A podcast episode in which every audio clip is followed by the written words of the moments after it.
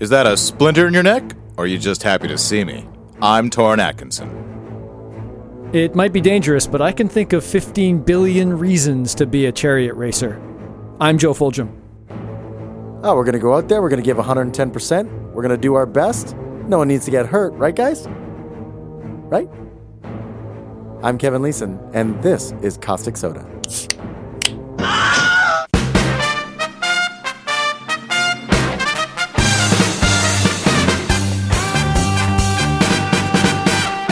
All right, sports injuries.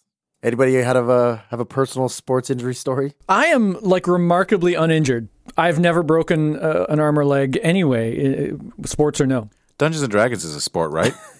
Do you have injuries from One that? time my wrist got sore from rolling critical hits so much.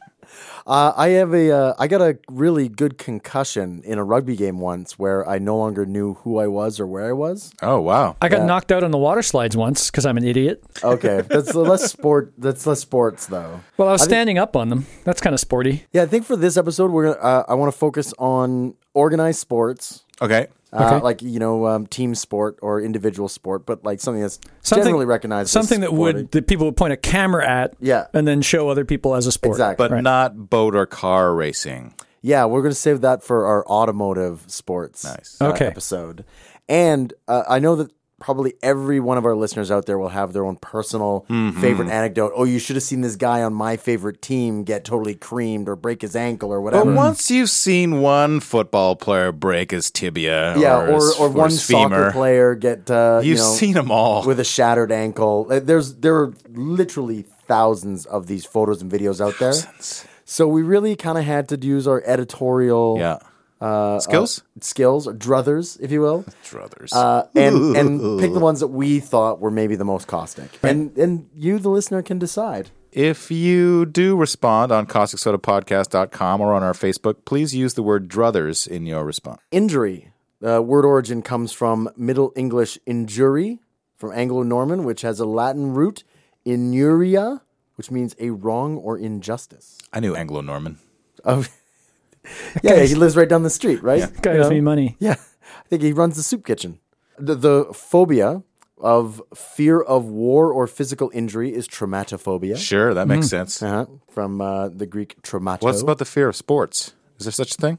I looked up the fear of sports Yeah. and there was like one of those ask.com Yeah, answers. yeah, yeah. And somebody had the pithy reply Sportophobia. sportophobia. Nice. Right. So Stupid. I didn't find any mention of like any fancy Latin or Greek derivative that had Right. like a sport phobia. So Well, if we knew the origin of the word sport, which is From Anglo-French disport, or from Old French desport, pastime, recreation, pleasure. so From- maybe we would say deporter.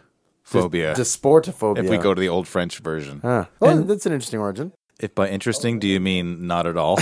Yeah, a little bit not at all Yeah. interesting. Yeah, I got that in your I do have a voice. pop quiz though, which has whenever some anybody always interesting uh, facts. anyone whenever anyone says, "Oh, that's interesting," you know that it's not. That's interesting not at all. interesting.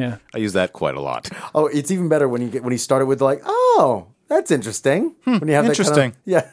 Well, I gotta go. Uh, I have a little bit of a pop quiz here for you guys. Oh, okay. Uh, this is a, a estimated number of emergency room injuries from sports Oh, in man. the U.S. In- annually. Over Oh, In- what in period f- of time? In football country? In a single year, this is a, I think this um this the one I got was about ten years old. okay. this is a calendar year, not a, Uh, A calendar sports year. season. No, no, Okay. this is a calendar year. Okay. Uh, the uh, do you know what the number one emergency room visit? What the sport was? football. You'd oh, think No, in America, I'm I gonna would have say thought so. I'm gonna say soccer or basketball. Cycling. I guess Oh. that's a sport. bicycling. Uh, Is that a sport 66,000. or an Now- activity? Yeah. Now this isn't from the the competitive cycling though. This is just from people on their bikes. But they could have been training for competitive. could have could been. have. But what percentage of people on bikes on the roads that are getting injured? All right. Or Well, train. let's okay. Other Even than that- taking even taking cycling out of the equation, Okay. football is still not number one. Wow. Basketball would be number one. with Okay. Forty-eight thousand emergency room visits. Wow. This is in the United Same States of calendar. America This is in the United because we don't play basketball in Canada. States. We- we Just, do. You know, not We to do? the same Oh degree. yeah. What's the Vancouver basketball team? A Canadian invented basketball. In fact, We used to have the Vancouver Grizzlies, but they've been transferred out. We Oh. Yeah. don't have a professional team here. Uh, is are the Raptors still in Toronto? They are indeed. Okay, They are there you, indeed. And Steve Nash, uh, good old Victoria boy, You who can- was a two-time MVP of the NBA. go. You can tell how little I care about basketball. Yeah, I don't really care. Hmm. That. much. Interesting. Taking cycling out of the equation, I have 11 sports here. Oh Jesus, Well, are we supposed to rank them or? Uh, no, uh, basketball was number one. Okay. Uh, and as good Canadian kids, where do you think hockey falls? Oh, I'm not a good Canadian kid. I'm gonna say five. Yeah, I think it's around like it's probably high, but there's probably not a lot of Americans playing it. So uh, five or six. I'm going to say five. I mean, there are a lot of Americans playing it in certain regions. yeah, In but the- overall, compared to overall, basketball, compared In to compared to hockey football, rinks, yeah. Uh, those would be the regions I would pick. out of 11, hockey ranks 11th. Oh, oh, there we go. you go. Dead last. Right, right Mm-hmm. Behind- next to curling. behind tennis. And, Oh, and- sure. And one third of the emergency room visit, visits of volleyball. Surprisingly enough, Volleyball. uh, I think you know what it is. I think hockey players don't want to be labeled pussies, so, So don't they go to the just- emergency Yeah, room. they just there's more of them, but they just don't go Yeah, reported. that's right. it goes unreported. If they lose a tooth, they're like, ah, screw it, right? Don't forget, you're also like wearing armor when you're playing. Yeah, you got hockey. yeah, but uh, you know, tennis. You, it, there's no contact in tennis. Yeah. and yet they have double the incidence of emergency room visits uh, from hockey. And there's not that much ho- contact in most uh, amateur hockey as well. True it's enough. not a lot of hard hitting until you get into the professional leagues. And you know where all the tennis injuries come is from at the end of the game. Someone tries to jump over the net, doesn't clear it, falls in their coccyx. Again, So I want to talk about the history of sport because I think there's some really interesting sort of uh, sports injury uh, stuff that's happened in the distant past. Uh, I'd like to start with one of the oldest games that we know of that we have a record of uh, called Tlachli. Oh, the Aztec uh, sport of uh, kicking a ball around that big arena. Well, yeah, pretty much every uh, pre-Columbian people of ancient Mexico played one form of it or another. Right. Uh, and typically, actually, it wasn't kicked. They moved the ball forward by hitting it with their hips. Right. Right. so That's like, they're right. how kind of big a- was this ball? We talked about this on the sa- on the human sacrifice episode. Yeah, actually, the, the ball was like uh, nine pounds, yeah, it was but quite. it was made of rubber. yeah, So it would bounce. Uh, but yeah, it seemed like a particularly arduous way to advance the ball up the court, right? and like- a lot does a lot of rubber come from South America? The rubber tree, I think. I boy, this is something I don't Oh, They know. probably just put little ball shaped reservoirs uh, at Yeah. the bottom of a tree and then stab it. And Yeah, then probably. A day later, you have a ball for Tlachli or whatever Now- it's Uh, called. but if, if they're hitting it with their hips, even if it bounces, like what it, when it's on the ground, it's not very tall. Yeah, it's true. There's some way that they can So get how it do in they- the air, but it was it, it no, seemed they like hip check it on the ground. it, they get down on the ground, keep hitting it till it goes up. it Yeah. seemed like a particularly difficult way to move a I ball agree. forward, right? But when your option is uh, hit, bouncing on a ball with your hip or having your heart torn out, Well, an this offer is to what a sun god. True. This is what makes this game interesting from a sports injury perspective was that oftentimes, especially in the later uh, part of the classical Mesoamerican era, Oh yes, uh, the game became sort of intertwined with human sacrifice. intertwined in what way? Uh, well, the losers Goal. in uh, in some societies, and the Aztec in particular, I bet you Jeb Card will have something to say about this. Uh, Doc Jeb. like at the ball courts for El Tajin and Chichen Itza, they have like uh, carved friezes that show the ball players, perhaps even just the captain of a losing team, being decapitated. Uh oh. And then that becomes the ball. yeah, the skulls of losing team members were often placed on a skull rack next to the field. and they keep scores like an abacus skulls.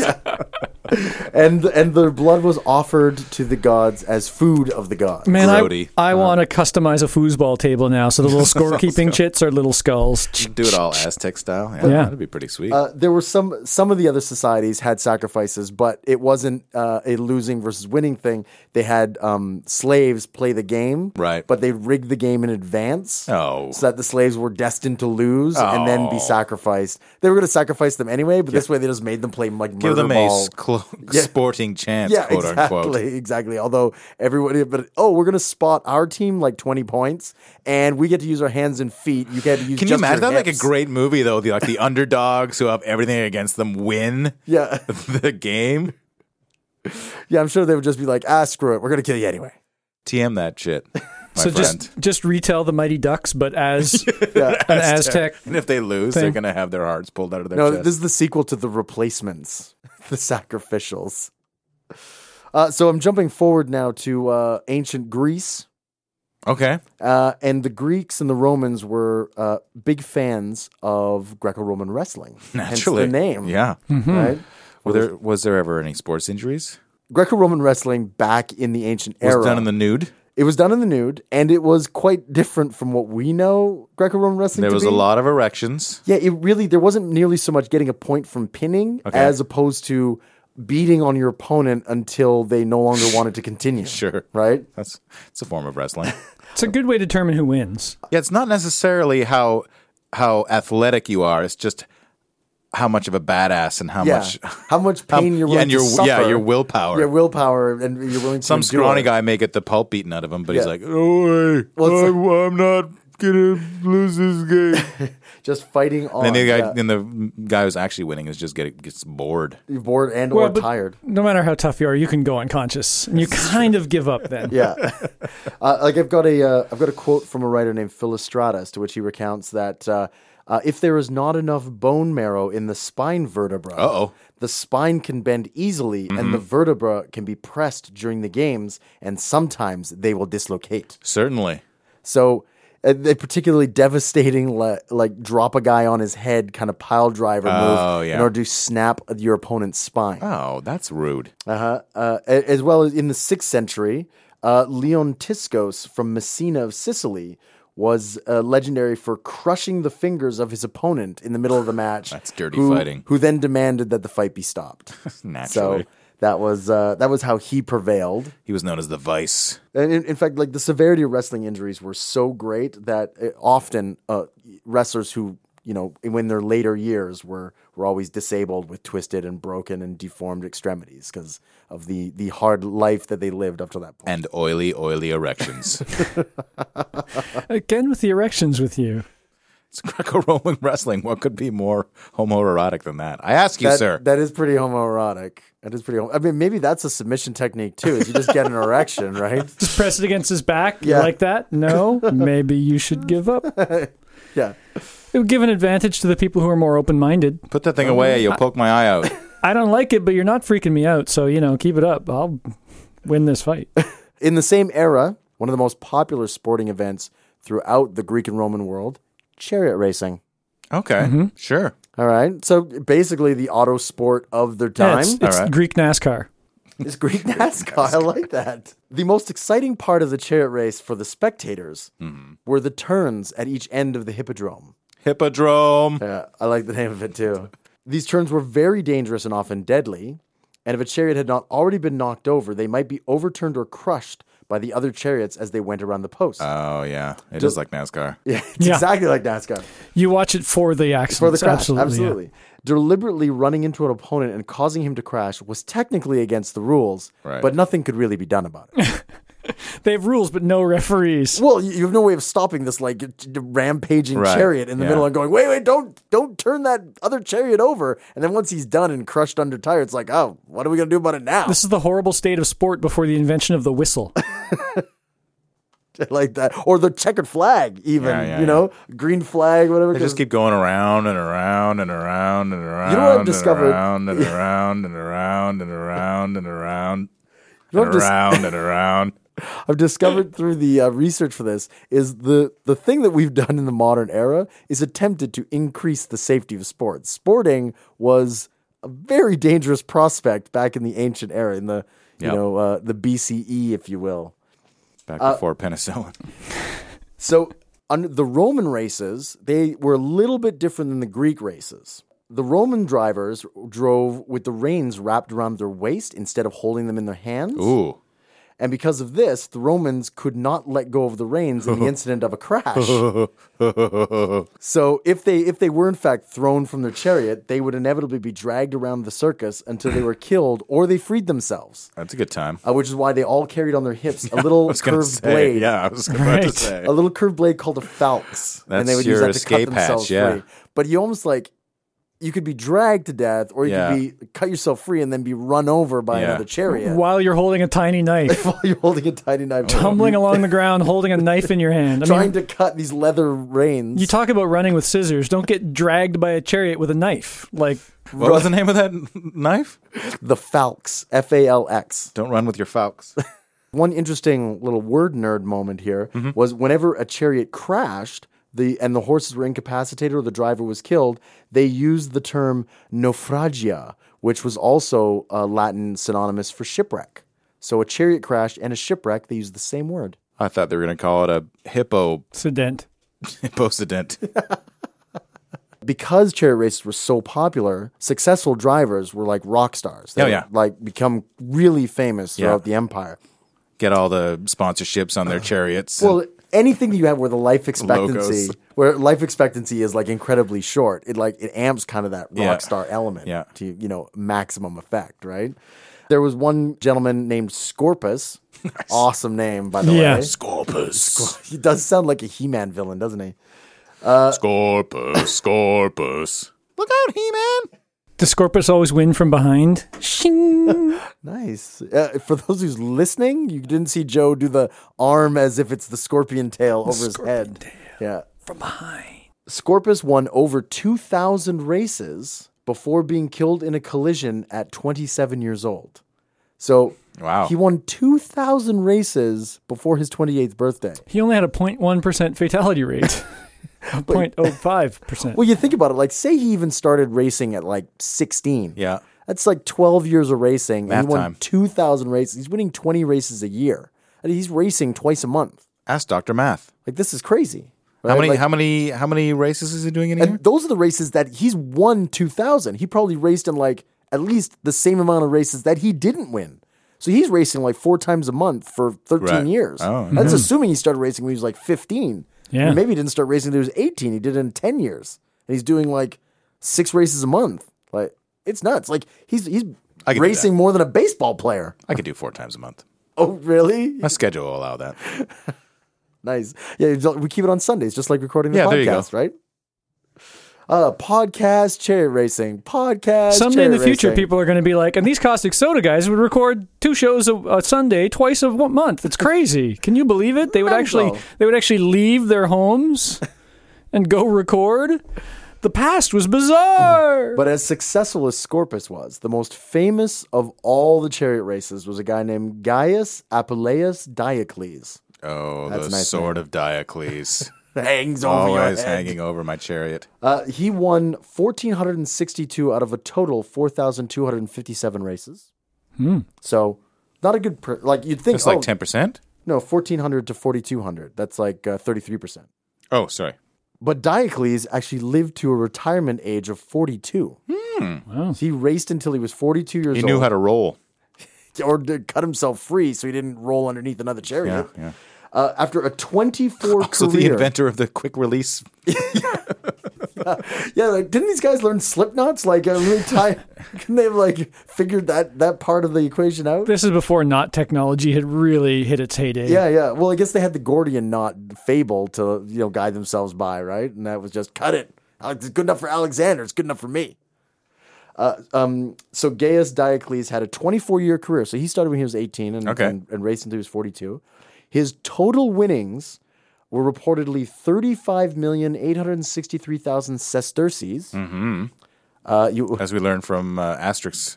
uh, comic books. absolutely, Absolutely. Do you uh, translate it into today dollars? Anybody want to hazard a guess what that totals to? This is a- thirty-five million sesterces. Right. Comes to how much money in today's US dollars? Isn't it, it's like billions, isn't it? I think I remember hearing that this guy is the technically the richest Sports star in sports history? star in history. Correct. 15 billion Yeah. dollars of lifetime earnings. 15 billion. At what point At what point in your life do you hit say say you hit your first million The hell do you or spend your that first on? billion equivalent, Yeah. right?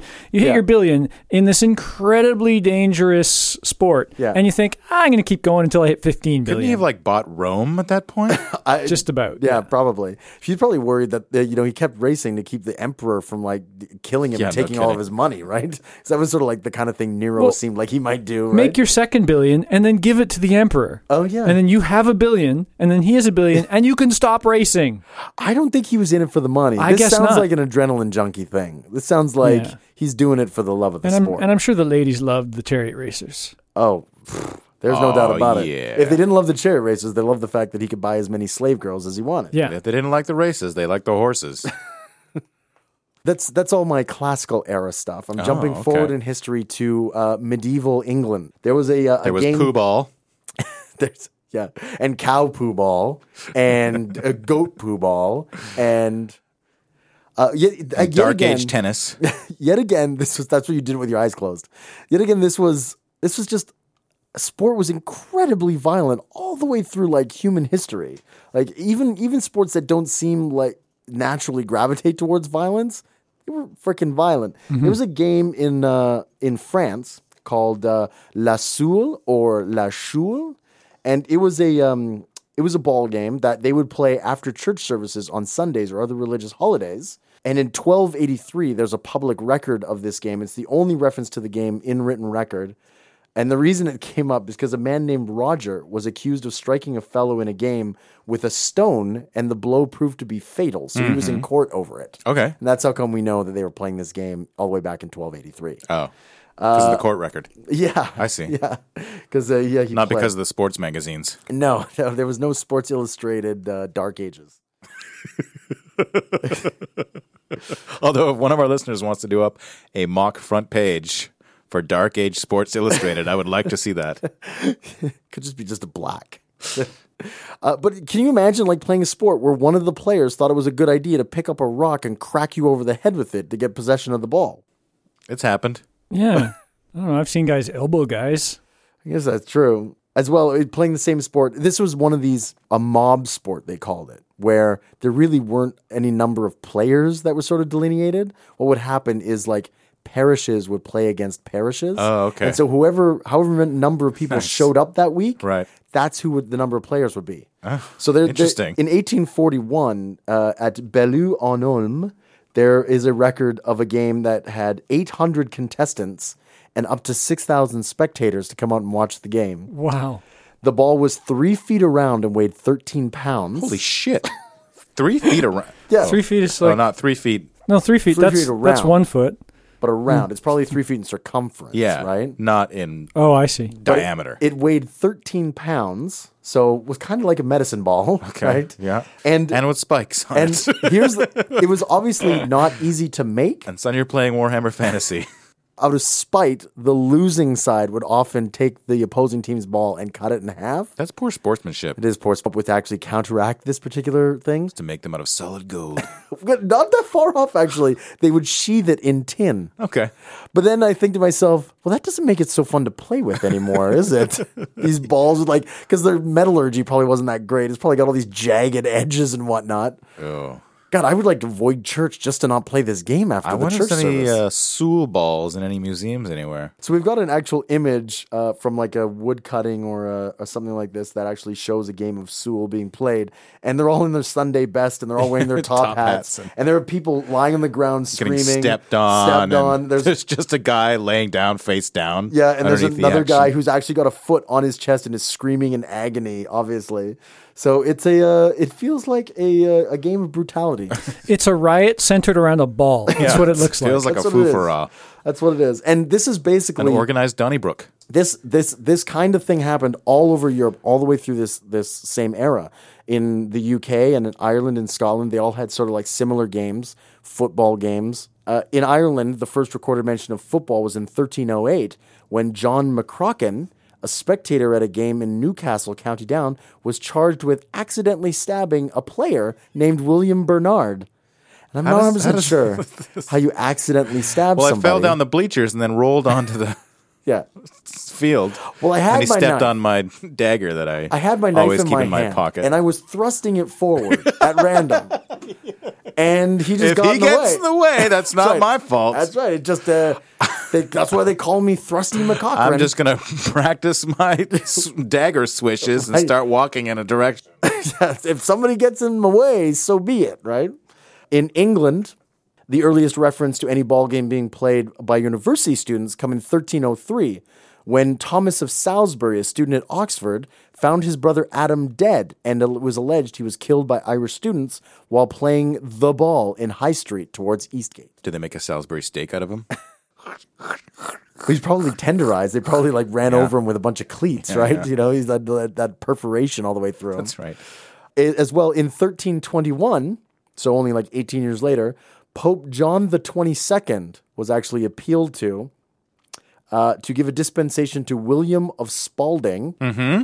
uh, because uh, during a game william as he kicked the ball a lay friend of his also called william ran against him and wounded himself on his sheathed knife so severely that he died within six days Oh, Jesus, and eh? the pope uh, forgave him Sure. Why he, not? he, he granted the dispensation as no blame is attached to William de Spalding, who, feeling deeply the death of his friend and fearing what might be said by his enemies, has applied to the Pope. Okay. So the Pope gave him a get out of jail free card. All right.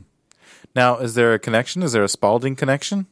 Oh, of those sporting goods. I'm wondering. I'm going to say yes. Okay, accepted, confirmed. Yeah. But one of the most interesting, uh, sort of long standing football or ball game traditions in all of the United Kingdom is the Royal Shrovetide football game. Has anybody else heard of this? Shrove Tide. Yes. No. because it happens. The, it's called. It was originally called just the Shrovetide football match. Is that like place names or people names? no? Because it happens over Shrove Tuesday and Ash Wednesday. Okay, so Shrovetide. the religious holiday is one of these things—a church service, church holiday—that they turn into one of these ball games. Okay. so it it, it goes back into into It's just a antiquity. community builder. Yeah, absolutely.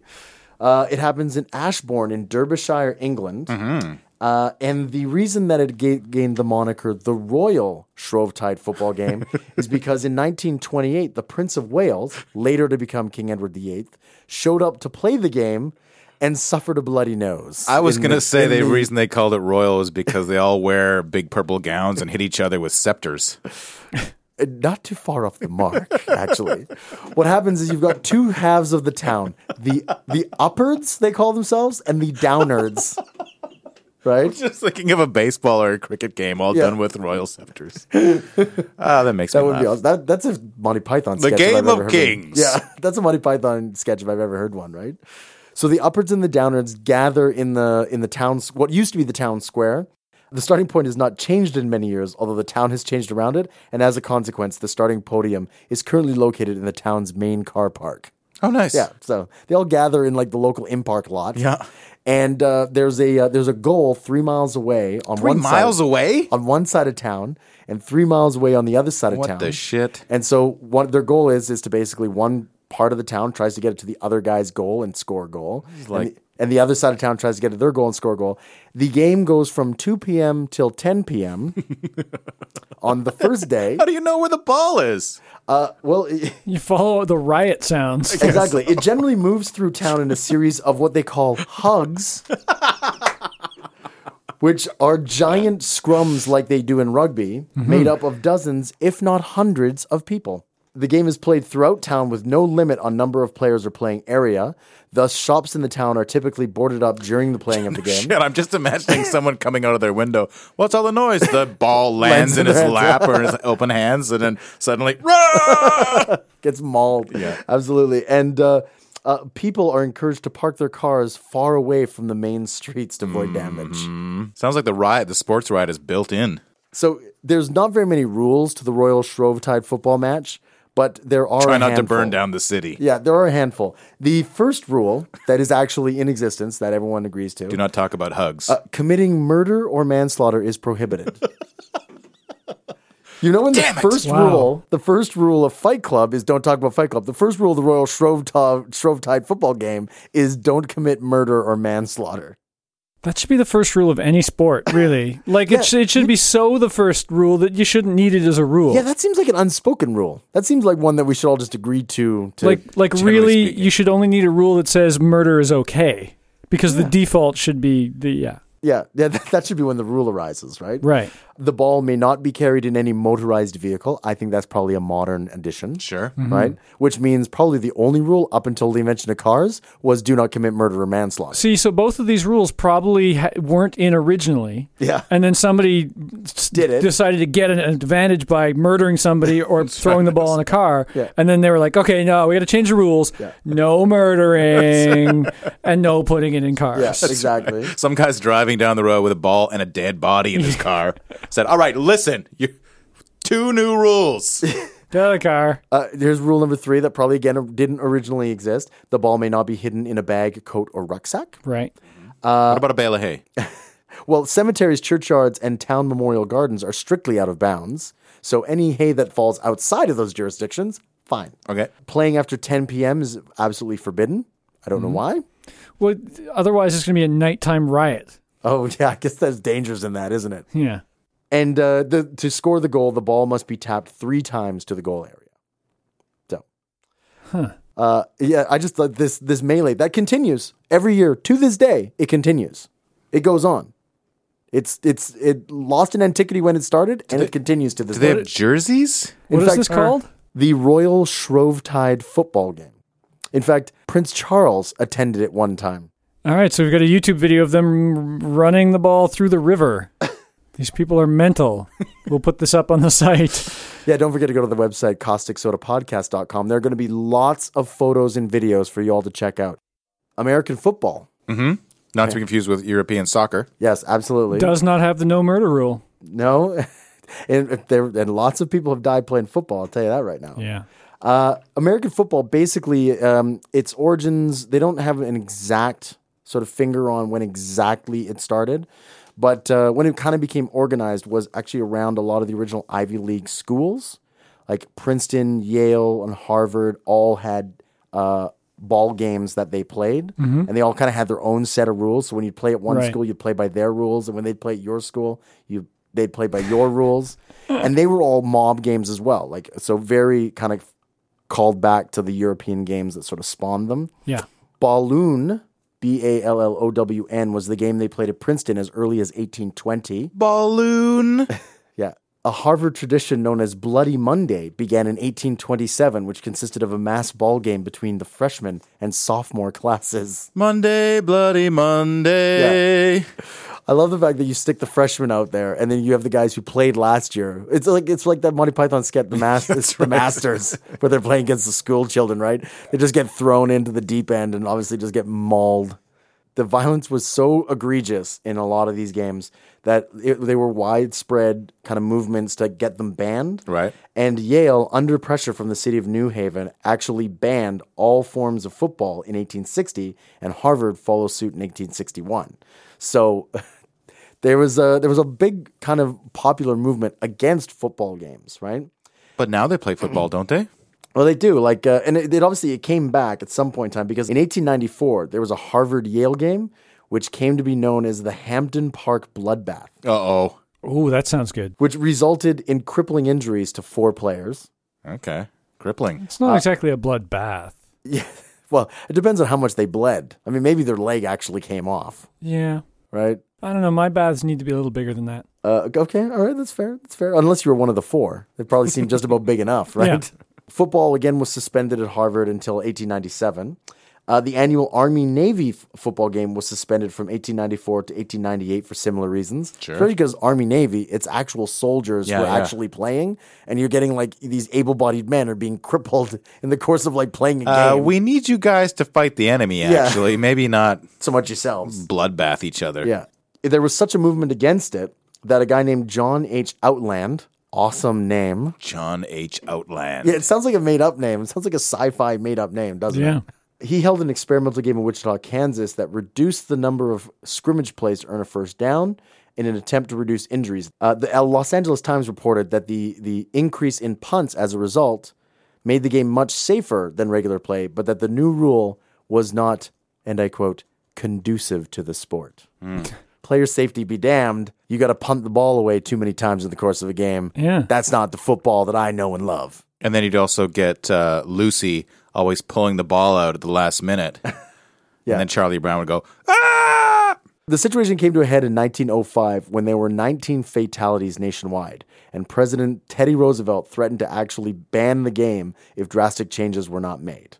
So, another rule change introduced in 1906 to devise to open up the game and reduce injury was the introduction of the legal forward pass. So, up until that point in time, you weren't allowed to pass the ball forward, right? Right. So now you could have guys running downfield and you would spread the game out and there would be a lot less collisions. Oh, I see. That would lead to grievous injuries. By 1908, there were still 33 fatalities on the field. I mean, that's probably with the increase of popularity and stuff like that as well, that they're probably playing it more places. But that's still an increase from the 19 fatalities in 1905. So as a result, by 1912, interlocking formations were finally banned and protective padding was introduced. And that's basically the modern game that we know today. Okay. 1912. But they were doing these things called the flying wedge, which was pretty much the biggest problem in creating all these injuries and, and But they make fatalities. delicious pizza. But what the flying wedge basically was was you'd have the forward line of guys, and they would literally lock arms, Okay. and charge towards the other side, Right. And the defensive side would do the same, and they would collide, and people would get it'd be grievously just a- injured and die. So it's just like be a this mirror. tangled mess. It's like a mirror match of Red Rover. It- yeah, it's the it's like Red Rover to the extreme. Yeah. Yeah, absolutely. And you're not trying to Blood Red Rover. Yeah. And the guy with the ball is like behind the line of charging guys. And so basically, after they outlawed this, is really what brought the fatalities in football fields to a minimum, right? Sort of like created the modern game that we know. And I have one last thing that I want to bring up from the modern Olympics. 1956, the Summer Games were in Melbourne, Australia, and a water polo match later became to known as the Blood in the Water game. Water polo. I forgot about that. That was Captain What's His Face on Star Trek Enterprise's favorite game. You'd always Captain watch water Pike? polo. I don't know which captain you're talking about. Enterprise. It's been a long road Oh, Archer. getting there from there. So there was a uh, water polo match in the, during the 1956 Olympics, which was exceptionally violent. The reason why Everyone had spikes in their flippers. they added sharks to the pool. That would be sharks awesome. and alligators. Alligator shark hybrids. No, in 1956, there was a pretty uh, important world event that happened. Uh, the Russian army moved into Hungary and crushed their government and took over. Okay. Uh, and they took it personal. And the Hungarian water polo team and the Russian water polo oh, snap. team met mere days after Soviet tanks rolled through Hungary and crushed the Hungarian Revolution. Wow. That's interesting that they would still have that game. Yeah. But fair's fair. Well, I mean, they had been, they rightfully got matched up. I mean, the game was scheduled. Don't get political, the right? show must go on. So this was in actually the semifinals. So whoever won this game was going to the gold medal match. oh, Jesus. The stakes are high. So the very, stakes are high. very high on all fronts. Tension, as you can imagine, between the countries could be seen as the players punched and kicked each other, effectively bloodying the water in the process. so we'll put these photos up on the website at causticsodapodcast.com, and you can see this grievous gash that he has over his head. But the Hungarians ended up winning the match and going on to win the gold medal game. Good for them. So they uh, they lost. In your face, Russia. Yeah, they lost their freedom, gained their Olympic gold. Good. Yeah. Sorry you don't have the freedom to do what you like anymore, but here's a trophy. Yeah. Silver lining. This is a glass half full. This is a water polo tank half full of blood. Are there friend, that any is a- world problems that sports can't fix? That is a gold lining.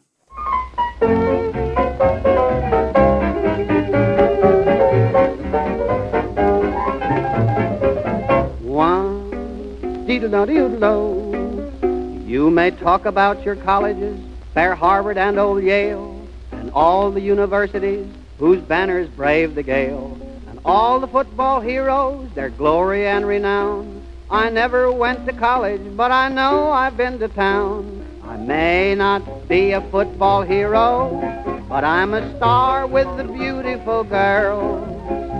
You never see me in the thick of a fight, 'cause I do my scoring mostly at night. I never tackle any dummies. I've played the best from near and far. No, I ain't. No, I'm not a football hero. But I'm a bear in a lady's boudoir.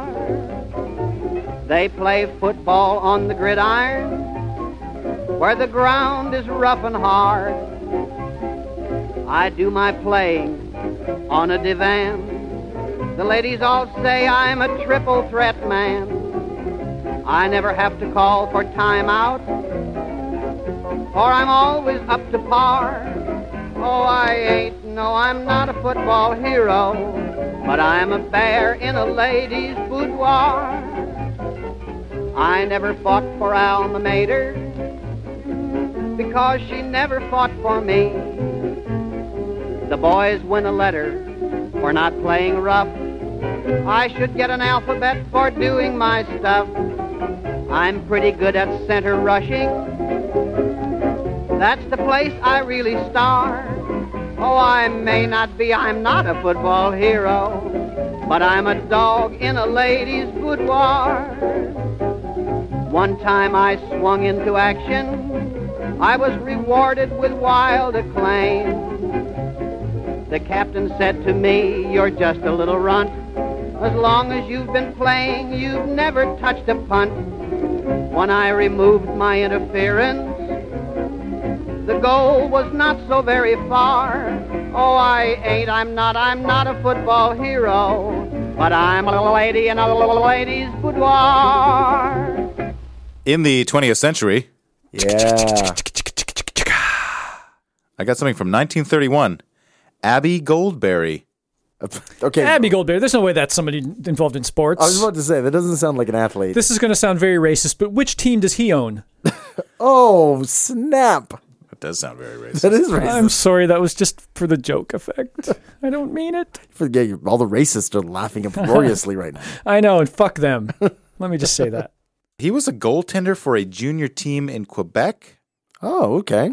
hockey. All right, ice hockey for our uh, American fans. 1931, he was hit by a puck that ignited a pack of matches in his pocket, What? setting his uniform on fire. What? That is pretty awesome. you know, I would guess that you don't worry too much about flame retardant capabilities in something that you wear on ice. well, especially because when you actually see hockey players come off the ice, they're always drenched in sweat. You Yeah. think at the very least he would have drenched his matches in sweat. I mean, I guess he was a goaltender, so he wasn't Yeah, necessarily yeah, skating yeah. around. Well, but they sweat like a lot. like but why does he have matches in his pocket in the first place? Hey, it's 1931. you got to take Oh, a yeah, smoke. You got smoke to. break in between periods, Dude, right there on the ice, right? That's the reason they didn't wear face masks, is so you could smoke while you're playing goal. Oh yeah, and he got like totally fired up when somebody. Fired up. Uh, his teammates managed to put the fire out, but not before he was badly burned. Oh right, wow. Yeah. Yeah, he kind of earned that one on his own though. I well, uh, who's to? Come on. Take the matches out of your pocket before you go out on the ice to play a Well, game. now they will. Now that's in the rule book. it's not the rule book, Oh, but I, do, I don't. I, I think that people just wouldn't out of. I think he's the Do only. they even goalie- have pockets in hockey uniforms? No. I guess not. No. Not anymore because of Abby Goldberry, No pockets allowed. Now he keeps them in his glove. which is where the puck always yeah, is his hitting. If he's a catching good hand, goalie, yeah. goalie. This goalie's on fire. That's where the term came from. That's right. Thank you, Abby Goldberry. Yeah, at first they thought he was dancing around, like just like ah, ah, ah like this, and like he's stopping everything. This is unbelievable. This is the best he's ever played. It's just random. That's what made the bird so bad. And It's, it was, Oh, they yeah. couldn't put the they couldn't put the fire out very easily because all the water they had was frozen. Yeah. it's before Gatorade did the old bottle bottle on top of the No, they didn't want to put the fire because he was doing But he such was a doing great so job. great. Yeah. And then in 1976, in the field of baseball, Oh, okay. All right. get it? I do. Uh, Steve Yeager, while standing in the on deck circle, a piece of teammate Bill Russell's shattered bat hit Yeager in the throat, piercing his esophagus. Oh. Steve Yeager being the catcher. Oh yeah, but he was in, he was waiting to go up to bat. Says he was on deck. Yeah, it means he's yeah. Okay. He was waiting to go up to bat. Torrin Torrin doesn't play sports. I sure don't. It took over an hour and a half for su- of surgery for doctors to remove the nine pieces of wood lodged in Jaeger's throat. Wow. That got some velocity on it. That came flying out of the Yeah. uh, well, you can think right? Like you place the the on deck is kind of off behind Yeah. the batter, and then Yeah. the batter takes the shot, and you can totally imagine that swing and the hit and the shatter of the bat, and Yeah. just bits can go flying. Like there's a certain But still- angle where that bat is pointing right at the on deck guy, But as- enough through its swing. velocity to pierce his throat. That's pretty impressive. Yeah. Yep. Like, that is impressive. To protect Yeager's neck when he returned from his injury, Dodger trainer Bill Bueller Bueller. Bueller. invented a throat protector that hung from Yeager's mask. Pretty soon, most of the other major league catchers followed suit, adopting the Steve Yeager inspired throat protector. Oh, There you okay. Yeah, there I you mean they all they all do have that like kind of floppy bit right. They in the do, front. but it said he was on deck though.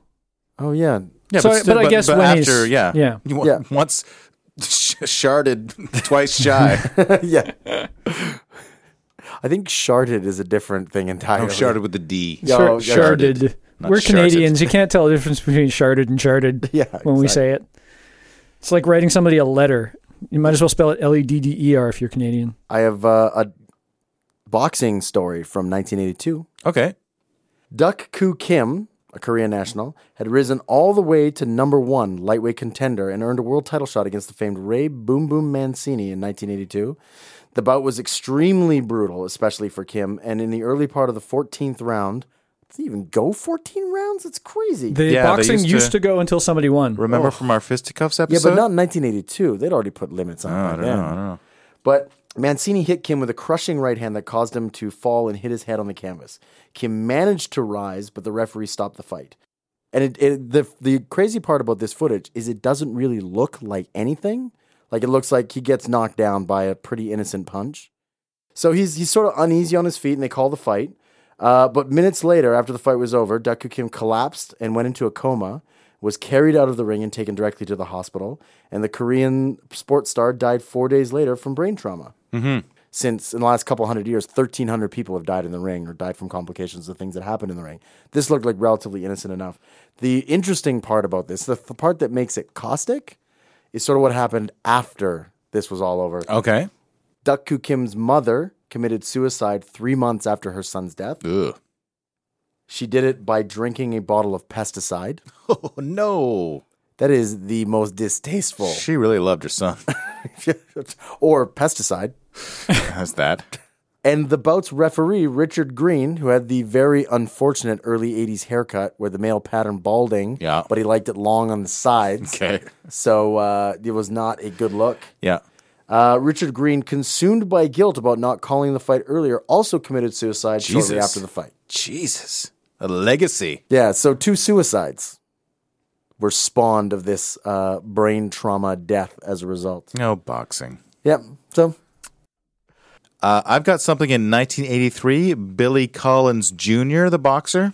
uh, this is the Collins Jr. Resto fight. Yes. Uh, 1983 welterweight boxer Louis or Louis Resto unexpectedly beat undefeated prospect Billy Collins Jr. at Madison Square Garden in New York City in a 10 round unanimous decision. Collins' eyes were swollen shut by the end of the 10th round. He suffered a torn iris and permanently blurred vision, ending his career. Months later, he got drunk and crashed his car and died. Some speculate it was a suicide. Now, do you know why he was beaten so badly? Yes, I do. when Maybe Joe can guess why he got beaten so badly. Uh, the other guy was uh, he was jealous of his girlfriend. Well, that may be true, but uh, he the other the other fighter, let's say, had a competitive advantage. Yes. Uh, when Colin's father and trainer Billy Sr. came to shake Resto's hand, he discovered that Resto's gloves felt thinner than normal. Resto's trainer, Panama Lewis, had removed the padding from Resto's gloves. Aha. Uh-huh. Uh, the commission suspended Resto's boxing license for at least a year. The commission subsequently changed its rules to prevent anything like that happening again. Uh, Resto's win was subsequently changed to a no contest.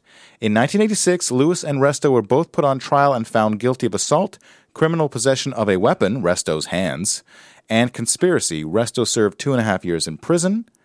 For almost a quarter century, Resto publicly denied knowing that Lewis had tampered with the gloves. However, in 2007, Resto apologized to Collins' widow and told her that in addition to removing padding from the gloves, Yeah. Lewis soaked his hand wraps in plaster of Paris. Oh my god. This caused the wraps to harden into plaster casts similar to those used to set broken bones, which Right. greatly and illegally increased Resto's punching he power. basically held bricks and wrapped bricks around his hand. Yeah. yeah. And hit the guy in the face for 10 rounds. Yeah, for 10 rounds. And permanently partially blinded him. Wow. Brutal. Like, how badly do you want to win?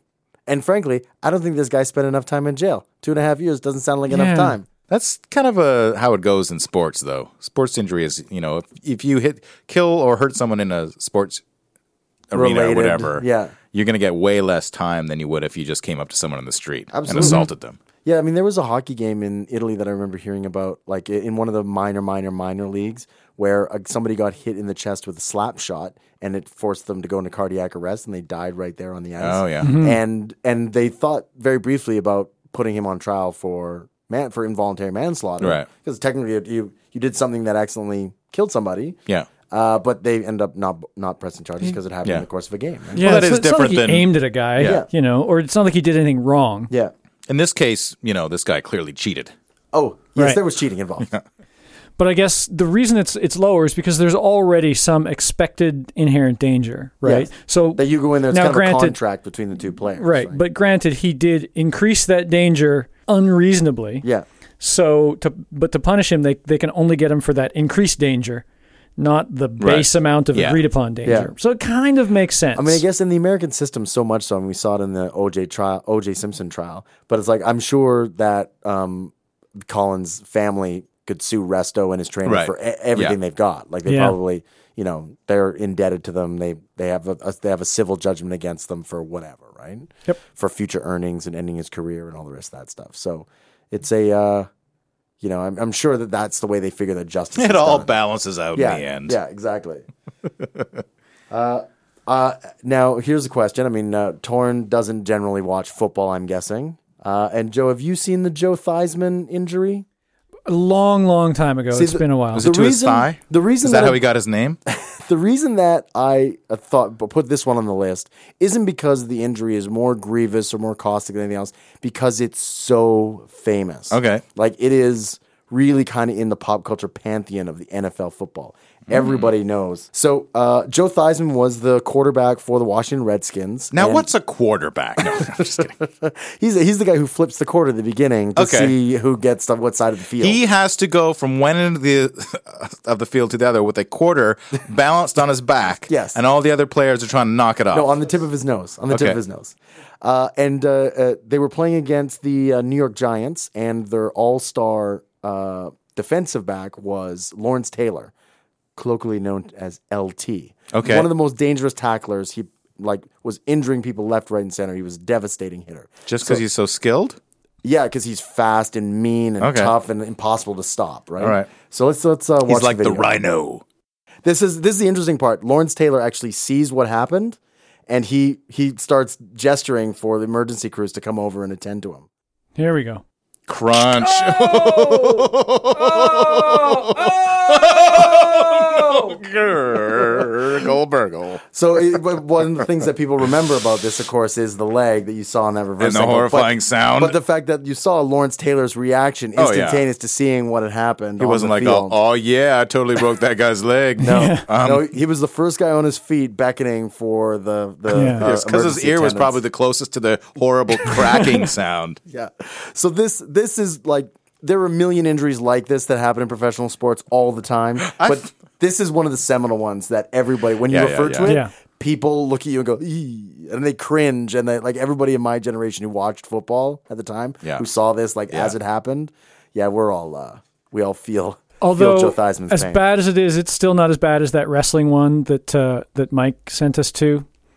The uh, Sid Vicious breaking his leg Well, now does When he jumps professional, from the top does rope. professional wrestling count as a sport? It's pretty close. I mean, it's Okay. sport like, sports entertainment. okay, all right. And which one Sports is this? entertainment. Uh, this is Sid Vicious jumping off. It's not even the top rope. Like he's only on the uh, third, ro- second rope or something, and he jumps down and just kind of lands on one of his legs. And as he lands on basically a trampoline, Yeah. because that's what these are. Yeah. His leg just goes snap right in front of everybody. You can see that. Oh, it's just hanging there. Oh, I think it snaps in two places actually.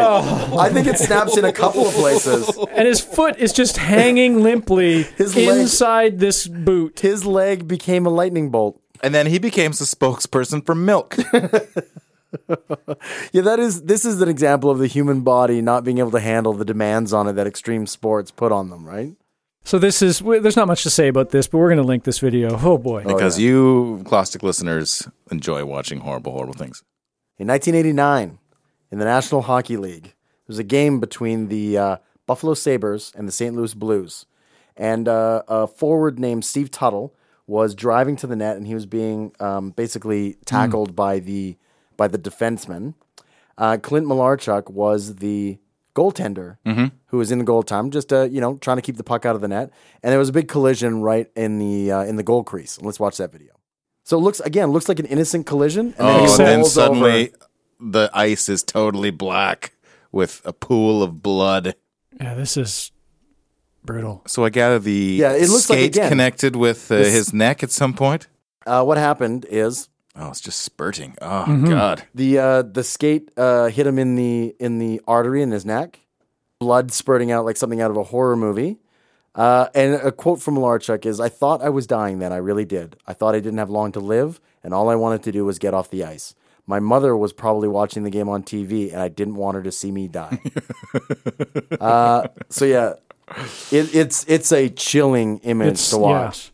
And it, again, it looks like a relatively innocent sort of collision. Yeah. And then you don't think anything would have happened, and he rolls over, and the blood just instantly starts to pour out. Yeah.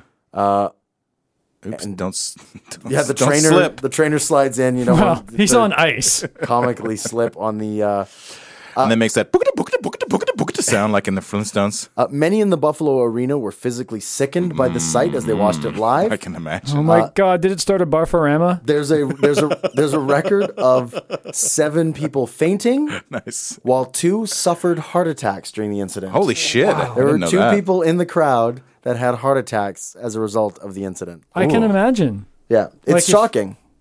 it is. I mean, it's shocking to watch it on like really grainy video from Yeah. like a highlight reel. Like, imagine seeing it live. Like, if you were up close and personal, like in the front row or something like that, that would be bonkers. Mm-hmm. And uh, in the dressing room and on his way to the hospital, doctor spent 90 minutes and used over 300 stitches to close the wound. And he continued to play in the National Hockey League. He actually had a, a you know a career. And then in 2008, he accidentally shot himself in the chin with a 22 caliber rifle. Oh, that I did not know. When paramedics arrived to assist the bleeding Malarchuk, the goalie initially refused treatment. you know why? Because he's like, I was like- this is nothing. I'm a hockey player. yeah, I, I had my throat slit. I could take a bullet to the chin. 1989, Dave Dravecki. This is a baseball story. In 1989, after having a cancerous tumor and half of his deltoid muscle removed from his left throwing arm, Dave Dravecki made a triumphant return to baseball. Yeah, he was like the feel good story of the year. Yeah. In August 1989, Dravecki returned to Candlestick Park in San Francisco and won his first start, a 4 3 decision over the Cincinnati Reds. Woohoo! End of story. Oh, n- uh, is it? Oh no. a week later, Dravecki's arm snapped in half while throwing a pitch in Montreal. The cancer had returned, and doctors were forced to amputate the full arm. Oh god. Oh god. That looks I can't, can't even see anything painful, but just his reaction makes me go There's a reverse angle too. There's a reverse angle that they're going to show here in a second. Uh, yeah, a week later, Dravecki's arm snapped in half while throwing a pitch in Montreal. The cancer had returned, and doctors were forced to amputate the full arm. In the years since his retirement, Dravecki has become a Christian motivational speaker, having realized that God's plan for him was much greater than the game of baseball. Well, the interesting The interesting part about this story is that they're sort of like in the second game of his comeback, there were sort of kind of signs that maybe he his pitching arm was a little bit off. Right. Because uh, he actually started the sixth inning a little shaky, allowing a home run to the leadoff batter, and then actually hitting the second batter unintentionally, putting him on base. So then his on his first pitch to the third batter, his humerus bone snapped. Yeah. So his uh, he wa- did not That have the is control. humorous. On December 27th, 1980, Mark Howe, the son of legendary hockey player Gordie Howe, I've heard of him. yeah, was involved in one of the more memorable injuries in NHL history. The way goalposts in the ear- late 70s, early 80s were was they had Spikes. it, well, in the old times, they were like literally pinned to the ice. Okay. So if guys would run into them, it was impossible for they were frozen right to Right, the ice. sure. So if you ran into them, you'd It was get like a fence post. It was just like a went fence post. straight down. Yeah. and Gotcha. you would get grievously injured. So the innovation they came up with Magnets. no, no, they, they tried that for a little while, but they, they wouldn't hold on. They slid off too easily. Okay. So what they came More up with was powerful kind of- magnets? was- I wish electromagnets. Yeah, they might have made skating hard. Skating past them a little more. Too Ah. Then they have to difficult. make the skates out of rubber. Yeah. it becomes a whole new exciting, But, vivacious but that game. makes the game much safer for goalies. Yeah. because you get you get the skate in the throat, and all I'm that gonna happens write is a your letter. larynx gets crushed.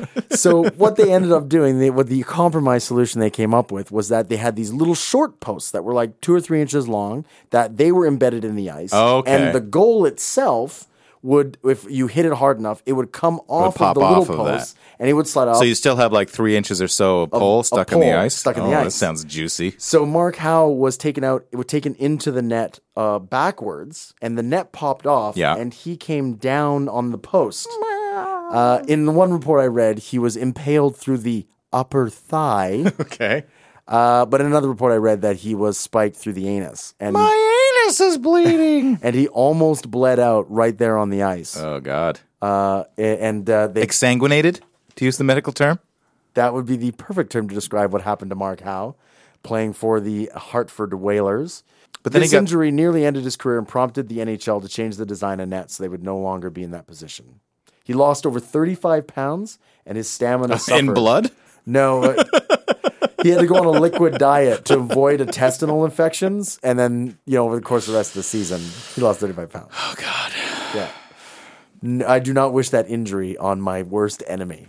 Who is your worst enemy, by the way? Torn, yeah. Oh. I, Well, I'm glad you don't wish that on me then. Maybe I'll wish the next one on you. What's that? I got Mike Tyson bites off Vander Holyfield's ear. You would wish that on me. Yeah. Okay. I would wish that one on you. I'd wish Mike, Mike Just because you Tyson- want to meet Mike Tyson. and because Yeah. it would be hilarious. we can do it on the podcast and boost our rating. I was- actually watched this fight live. I saw it on pay per view. I was watching it with a good friend of mine, Mark, and we were watching the fights and just kind of chit chatting between things. And Mark, they got in a clinch. Right in, in boxing, you get up really up close and personal, and you kind of like try and show.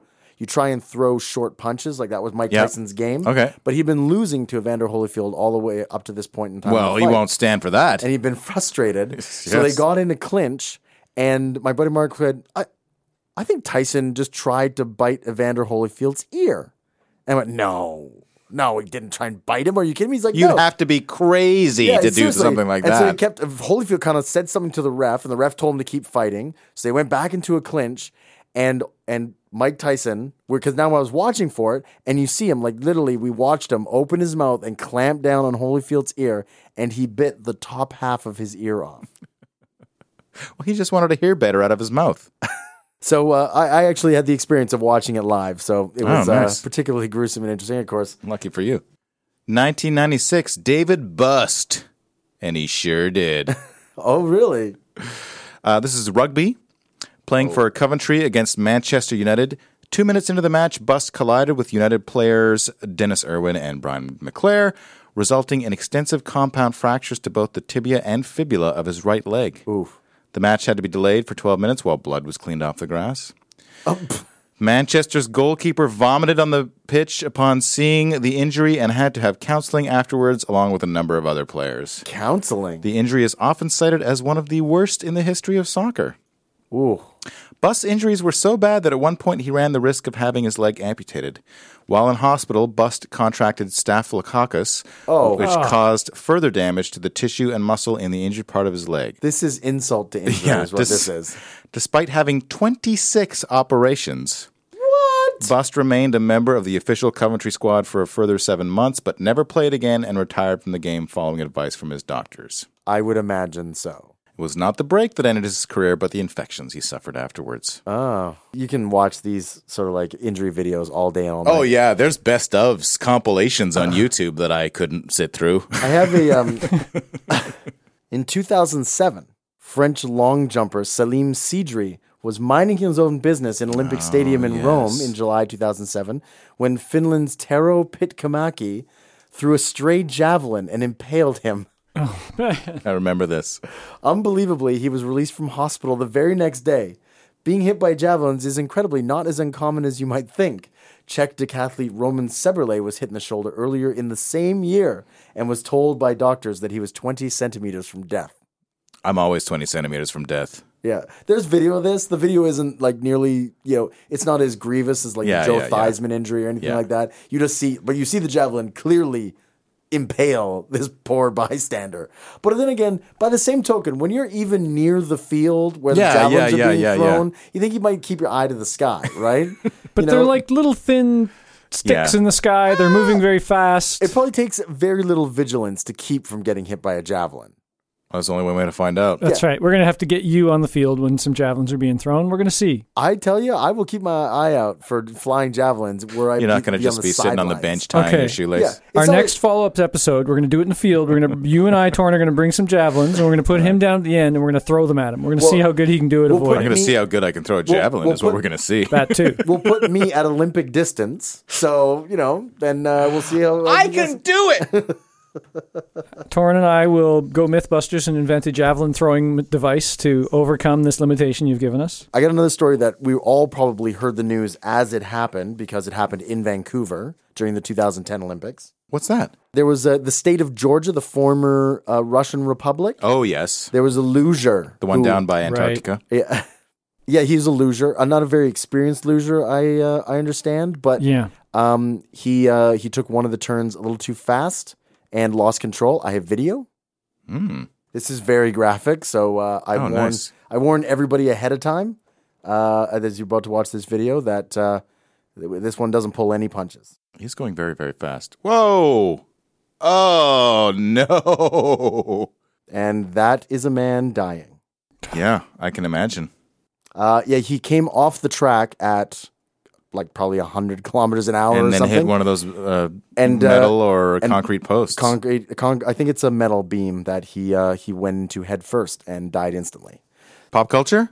The greatest sports movie of all time, in this guy's humble opinion, Uh, Raging Bull. Raging Bull. Yeah. I make no bones about it. I've probably said it many times in the course of the podcast. And uh, my favorite scene has to directly to do with sports injury. It's about the middle of the movie. De Niro's kind of, you know, really gone past the, you know, hungry for it all. And it's the scene where he's fat and he's got to get down to weight Okay. to like collect the purse. And he's sitting there at home and, and, uh, and his wife mentions that the guy he's about to fight is a really good looking kid Okay. Oh, yeah. right? And so De Niro go, flies off into a rage and accuses her of being unfaithful and like Yeah. you know calling her a whore and the whole nine yards. So he goes away to train so he can get down to weight and he makes it. yeah. But he goes into the ring and he beats the living tar out of this kid Gennaro. Yeah. And in fact, De Niro's about to collapse and he keeps holding him up against the rope so he can keep punching him in the face. and uh, finally, Gennaro, he lets Gennaro collapse Yeah. and he's knocked out. Yeah. And uh, uh, as he's leaving the ring, he turns uh, to his wife and says, The kid ain't pretty no more. Yeah. And uh, that's one What a of my- raging bull that He- guy is. He, he Yeah. raged. He raged. He raged. So that that is a, uh grievous sports injury and one of my favorite movies. And kind of a, an homage to that in Fight Club as well. Oh, absolutely. When he goes up with Pretty Boy and really beats the crap out of him, not out of jealousy. He just wanted to do, well, almost actually out of jealousy. Yeah. Because, uh, did he have a name? I just call him Pretty Boy. I can't remember what his Angel character- face. Angel Face. I'm sorry, that's what Yeah. his name was. He, uh, the narrator thinks Tyler is out with him too much. Yeah, it was very homoerotic too. Yeah. the kind of like the the three ring, the the like love triangle between the narrator, Tyler, and Angel Face. Mm-hmm. And so yeah, th- there was a kind of there was a jealousy sort of love triangle thing going on, and so he just in he, in the movie he says I just wanted to destroy something, "Something beautiful. That's right. I want to go back to made up fantasy sports. All right. Okay. Name one. Jugger. Yes, the blood of heroes, or known uh, outside of North America as Salute of the Jugger. Yeah. What is this? Is that what- is the game actually called Jugger? Or he's It's a just called position? the game. Okay. Jugger is what the players of the game are called. Okay. Okay. So this is a po- set in a post-Holocaust world I didn't where realize we were off movies yet. this is a movie. Oh, okay. I thought you said it was a game. No, the game that they're playing in the movie Oh, okay. is called the game. okay. It stars Rutger Hauer, the movie. It's called Blood of Heroes or Salute of the Jugger, depending on where in the world you are. Uh-huh. Uh, you can find it on all sorts of file sharing sites, of course. And it's a post Holocaust world where it's basically like uh, the Road Warrior, but with less cars. Yeah. And there's all these people wearing grubby clothes and s- scratching at a living on the surface. But there are these uh, cities that live kind of underground that seem to still have technology and some kind of way of sustaining themselves Yeah. and they run this sport just called the game where the object of it is it's instead of a ball it's played with a dog skull Okay. which starts off in the middle of this open field which underground is a big open concrete floor Yeah. and your team is supposed to try to get it onto a stake at the other end of the field and the other team is going to get it on your stake at your end of the field So not unlike Royal Shrovetide football. kind of yeah except there are different types of players with different types of weapons ah. So you've got uh, the runner, who's the main person whose job it is, is to get the the dog skull and then run it to the other end. You've got uh, guys with basically uh, it's got a big quarter staff with a big beat stick on one end and a kind of hooked thing on the other side to hit people with and hook their legs to pull them down. Okay. You've got another guy played by Vincent D'Onofrio, a young, Ah. good-looking Vincent D'Onofrio, who has this odd uh, chain device with kind of hooks and weights at the end. That's kind of when it splays out is a V shape, like a like an arc of chain, and Okay. he spins it around over his head. And he tends to protect the runner once they've got it. He spins it around, and they're underneath it, so nobody can get at them. And they try to push it forward. And it's actually this. It's a super low-budget film, and Right. you'd think think it would be kind of bad. It's great. It is a really excellent sports film set in a post Holocaust world. Oh. And as I recall, there are only sports injuries in Yeah. this movie. Yeah, Rutgers Hauer, Rutger Hauer's character loses his eye uh, Oh, nice. pretty badly, ends up uh, covering it up with just a, a bunch of fabric, and, and his coach says, Try to move your head around a lot. like, so Yeah. that he So it could could see be- with, out of his one other eye. Yeah. Yeah. Dog Boy gets his leg broken pretty badly. Uh, early on in the film, yeah, So all what- sorts of horrible, horrible injuries. So what they do this just to distract themselves, or is there a goal? Like if they win, they get more food, or they get women, or something if like you that. get uh, so what it is is they start off as kind of an independent team that Rutger Hauer is trying to build to try to get the attention of the league. Yeah. The league being the teams that play in these rich cities. Yeah. So they're just up on we're going from shitty village to shitty village, playing against the village's little teams. Right. And if they get enough dog skulls, when you win, you get to keep the dog skull. You can then go to one of the cities, show them all your dog skulls, present your players, and say, "We want to play against one of your teams to get the attention of the league." and hopefully you haven't just found a pack of dogs and killed them all and stripped their flesh off their skulls. I would guess that each one has like a symbol from the village that you played in. It's got a little They probably UPC get some- code on it yeah. or something. yeah, Uh, but this is probably part of what they inspect them for. Right. I don't, I don't know what it is. Oh, honor amongst dog skulls. Yeah. Right. And then you get to play against w- like one of the teams, and usually you play against like just the new people on these teams. Yeah. And you find out just how horribly most people do. You don't win when you try to get the attention of the league. You're just not that good. Well, here's definitely a movie that has a grievous sports injury in it. Well, not so grievous, but sports injury in it that we've all seen. Karate Kid. Yeah. What happens in Karate Kid? Who gets hurt? The Karate Kid The does. kid, the title character, Hurt by whom? by Cobra Khan. They like hit him in the legs. Cobra He's- Kai. Cobra Kai, right? He, that's why he's got to uh, he's he's got to do the crane because he's one leg is totally hu- uh, Oh. totally injured. He does that crane stance where he lifts his broken leg up. Yeah, Yeah, the guy keeps going after his leg, remember? That's right. He doesn't know if he should, and then the Cobra Kai leader gives him that look and the little fist and the nod. Seems like a nasty thing to do. Yeah, it wasn't a very nice thing. they are the baddies. Oh, okay. You could tell they were all wearing black. Black. That's right. Oh, I see. Anybody else seen Ben Hur? That classic. All the way No. through. There's a chariot race in there that's pretty outstanding, referring back to the very beginning of the episode when I was talking about the Greek and Roman. Who gets chariot races. gruesomely injured? Uh, a couple of people. A couple of people. There's uh, there's definitely uh, there's some trampling. Oh, There's some, nice. Uh, some dragging. There's some dragging and trampling. Does anyone try to cut their ropes while they're being? yeah yeah. Oh, and, nice. And they succeed and then get run over. Oh, there you go. yeah. And then Okay. there's the one that doesn't succeed. He keeps getting dragged, and then the other chariot comes up and tramples him while he's being dragged behind his chariot. that is brutal. Oh yeah, no, it, it's they're shooting this movie in 1959. Mm-hmm. There's no visual effects or CGI. Like all of these stunts are being done by stuntmen, right? Right. And it is really impressive. I mean, I I I don't know how Mm-hmm. They anybody don't just mat the horse in yeah, I don't know how over top of a guy flailing on the sand. I don't know how it's possible for somebody to not get have been killed in the shooting of this Shooting this sequence. it's so brutal. Like I almost recommend watching Ben Hur just for the chariot scene. It's really really good. Do they have a little disclaimer at the end? No horses or stuntmen or bystanders were harmed in the making of this film. probably legally proscribed from doing it because there were probably a bunch of people that died in, Yeah. the, in the making of As it. a matter of fact, there is a uh, a false rumor that Snopes deals with about Ben Hur, which is the the rumor is a stuntman died during the filming of the chariot race, but that's false. What was uh, your team in the fantasy sports game Blood Bowl? Uh, I had several. I had the Halloween Town Haunters, which Oh, was okay. my Nightmare Before Christmas themed undead team. Oh, Oh, I nice. like I that. also had Ariox Assassins, which was my dark elf team. right. Uh-huh. little Yeah. little Elric uh, throw call out there for Arioch, the Lord of Chaos. Okay. Blood Bowl is a fantasy football game, and I don't mean that in what people mean uh, fantasy football these days, which is you make a team of your best players Yeah. Yeah. from the actual NFL. This is like it's Lord fantasy of the like Rings Lord fantasy. of the Rings fantasy. Yeah, it's, so you kinda, make it's like Dungeons and Dragons kind of thing. yeah, it's Dungeons and Dragons if the different races all made brutal football teams to Right. play against each other with almost no rules. So is it like a strategy game or is it like a board Yeah. game? Like Yeah, it's a board board strategy miniatures, game yeah. with miniatures that you can paint up and everything like that. There's also uh, a video game that you can get now that's quite good. It has a few bugs in it that are kind of driving me crazy, but is otherwise uh, a Yeah. pretty good game. Okay. And it's just really really fun because it's not only that you you you get, make your team and play it, but your players gain experience and can start gaining skills and, becoming Getting better. and better, yeah. But they can also s- get injuries, Mm-hmm. and Ah. the injuries can lower their skills, can lower their stats. They can even die.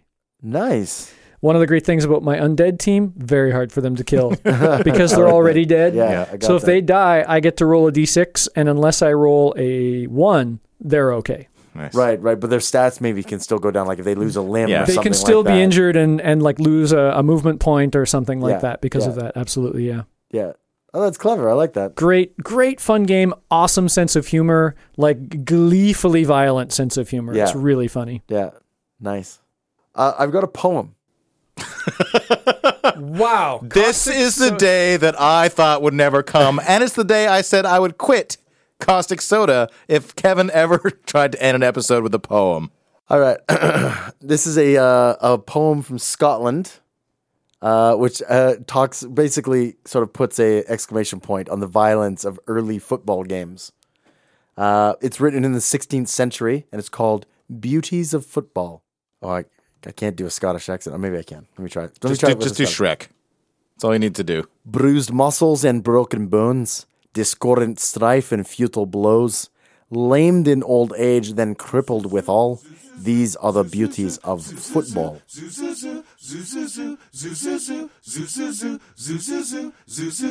It's such a weird feeling to know you're alive. It's such an awful feeling. You're dying inside, and when you wake up, startled to say, I hope I don't go crazy today. It's such a bad feeling, an ominous feeling, a feeling you know that we'll be back when the week is new. And we'll have more gross facts for you. And you'll have things you'll want to hear about. We will too. Zoo, Caustic Soda was recorded by Mike Leeson while he was receiving maggot therapy. To comment on episodes, make a donation, see show notes, links, and videos, visit causticsodapodcast.com. Rate and review us on iTunes. Visit us on Facebook. Email us at info at causticsodapodcast.com. This is called uh, social happening? interaction. This is what humans do. I have no interest in your Earth customs. I know. I'm quite aware of that.